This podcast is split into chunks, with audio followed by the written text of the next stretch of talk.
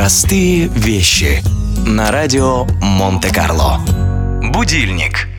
Первый механический будильник был сконструирован в 1787 году американским часовых дел мастером по имени Леви Хатчинс. Он был очень пунктуальным человеком и старался никогда и никуда не опаздывать, особенно на работу. Чтобы оказаться в мастерской вовремя, Хатчинсу нужно было каждый день подниматься в 4 утра. Иногда он просыпал нужное время и весь день из-за этого пребывал в ужасном настроении.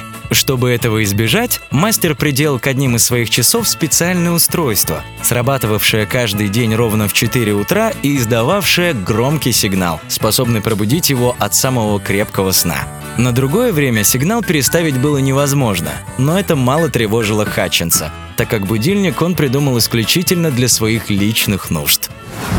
Аналогичное приспособление, которое, правда, можно было настроить на любое время, придумал в 1847 году француз Антуан Радье. Он и запатентовал первый в мире механический будильник.